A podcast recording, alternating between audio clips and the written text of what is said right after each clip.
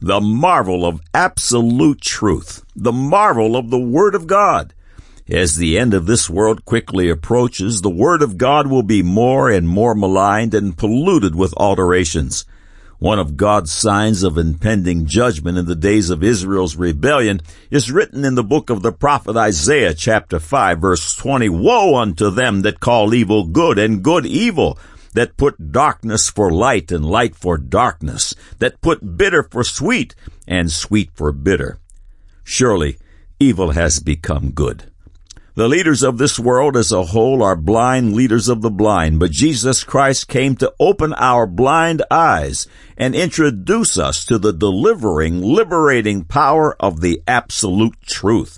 Jesus said of the Father in John 17, 17, sanctify them through thy truth.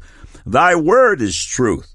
John fourteen six Jesus saith unto him, I am the way, the truth, and the life.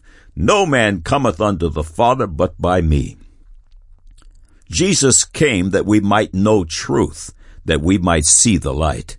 Have you been born again, born a second time, this time of the Spirit of God? Do you want to know the absolute truth? Do you want to see the absolute light? Do you want to be delivered from sin's bondage and partake in absolute salvation? God said, man said, has marvelous news for you. Today is your day of salvation. Click on the further with Jesus for childlike instructions and immediate entry into the kingdom of God. Now for today's subject. God said, Ecclesiastes chapter 1 verses 9 and 10, The thing that hath been, it is that which shall be, and that which is done, is that which shall be done, and there is no new thing under the sun. Is there anything whereof it may be said, See, this is new? It hath been already of old time, which was before us. God said, Isaiah 66, 1 and 2, Thus saith the Lord, The heaven is my throne, and the earth is my footstool. Where is the house that ye build unto me? And where is the place of my rest? For all these things hath mine hand made, and all those things have been, saith the Lord. But to this man will I look, even to him that is poor and of a contrite spirit, and trembleth at my word. Man said, Our destiny is in our own hands. Man's science will lead the way. We are gods unto ourselves. Now the record. The sons of carnaldom clamor. Where is the proof that God is? Where is the proof that the Bible has been authored by the finger of God? Show me! Welcome to God Said, Man Said feature article 632. All of these magnificent features are archived on this site in text and streaming audio and certified beyond any reasonable doubt that God is and that He is a rewarder of them that diligently seek Him. These features are offered up unto God for the edification of the saints and as ammunition in the battle for the souls of men. Every Thursday Eve, God willing, they grow by one. Download them all to your iPod or use the tell a friend feature above to send one to someone you love. Don't forget the search bar above. Type a keyword and the screen will populate with subjects that answer your questions. Thank you for coming. We look forward to your visits. May God's face shine upon you with light and truth. This is part two in the God Said, Man Said biomimicry series.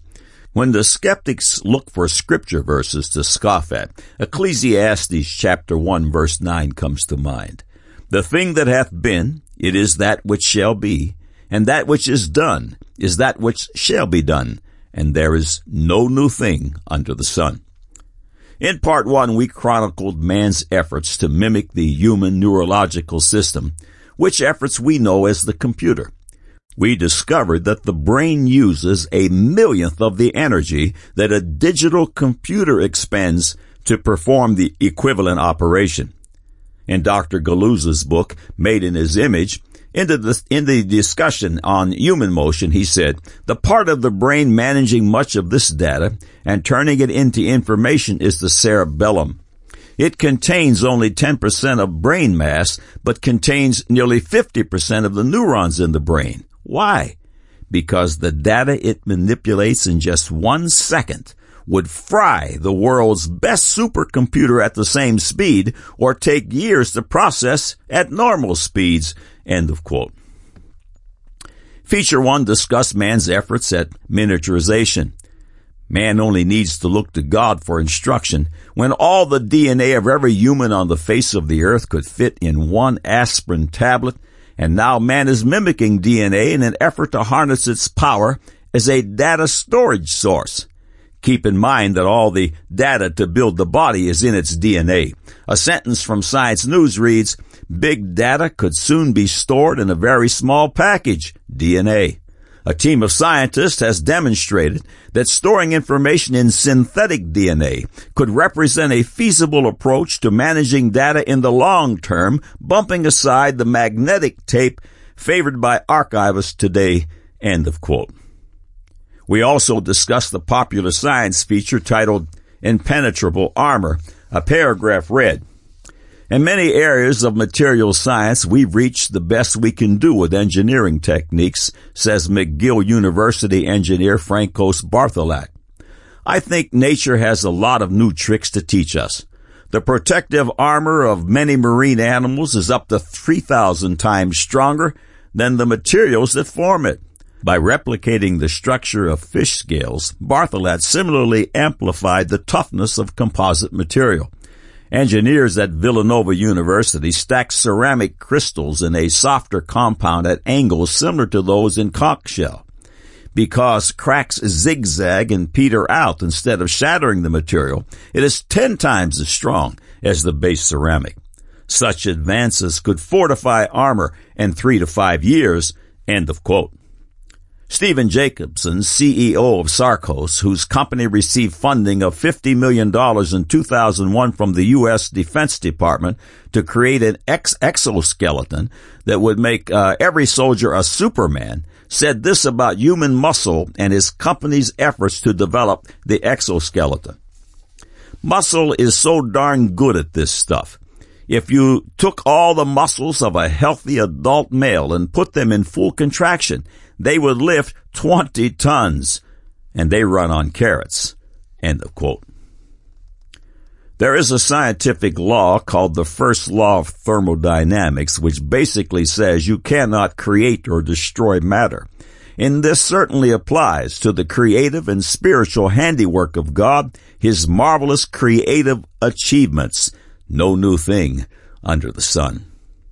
I recall a joke in which a man arrogantly says to God, I could make a man. God responds, Tell me how. Well, says the man, I'll get a little dirt and I'll, whoa, says God, get your own dirt. The headline in the December 29, 2012 issue of Science News reads, Hydrogen fuel edges a bit closer, and its subhead reads, Set up mimics photosynthesis to create clean burning gas. Two paragraphs follow. Making hydrogen gas in water just got a little easier. A new discovery may lead to inexpensive, practical means of harvesting sunlight to create clean burning hydrogen for powering cars or generating electricity. Scientists would like to mimic photosynthesis, which harvests sunlight and splits water molecules to create fuel for plants. It sounds simple, but it's a highly orchestrated set of reactions. End of quote. Science News, October 20, 2012 headline, Bees fast to find shortest route. A few excerpts follow. That results suggest that an elaborate mental map isn't necessary to travel efficiency in unknown territory. Finding a way to mimic the bumblebee's navigation system may allow programmers to develop robots that adeptly maneuver through unfamiliar places. It's amazing that these little creatures are as flexible as they are and have evolved these solutions that make maximum use of these little brains they are carrying around, says behavioral biologist Fred Dyer of Michigan State University in East Lansing. End of quote. Man's most sophisticated science attempts to unravel the mysterious and magnificent design of the bumblebee's navigation system, something they attribute to time and chance. Little brains apply here. December 2012 of Scientific American headline with Sugar Powered Pacemakers. The subhead reads, The glucose in our blood could drive medical implants. A few paragraphs follow. Pacemakers, insulin pumps, and other medical devices of the future may run without batteries, powered instead by the same energy that fuels the body? Sugar. Researchers first dreamed of glucose powered implants in the 1960s, but the equivalent of lithium ion batteries in the late 1970s provided a simpler, more powerful fix. Batteries have always had a major drawback, however. They must be surgically replaced every 5 to 15 years for pacemakers. Rechargeables connect to electronics outside the body with wires that pierce the skin and leave a person open to infection. Several advances have prompted researchers to look again at glucose, which is plentiful in blood and the interstitial fluid that bathes our cells. More efficient circuitry in implants, for example, has reduced power requirements, and glucose biofuel cells are becoming much more efficient and body friendly. In most biofuel cells, enzymes at the anode strip electrons from glucose molecules. The electrons provide current as they flow to the cathode, where they react with oxygen, forming only small amounts of water. Unlike batteries, however, fuel cells need to be immersed in a constant supply of fuel, which is blood or interstitial fluid can readily provide. End of quote. God's pronouncement that has taken such abuse by the willingly ignorant that states there is no new thing under the sun is true, and that necessitates biomimicry. There is no other way. Man clamors for truth and refuses to see. God's word is the truth. God said Ecclesiastes chapter 1, 9 and 10, The thing that hath been, it is that which shall be, and that which is done, is that which shall be done, and there is no new thing under the sun. Is there anything whereof it may be said, See, this is new. It hath been already of old time, which was before us.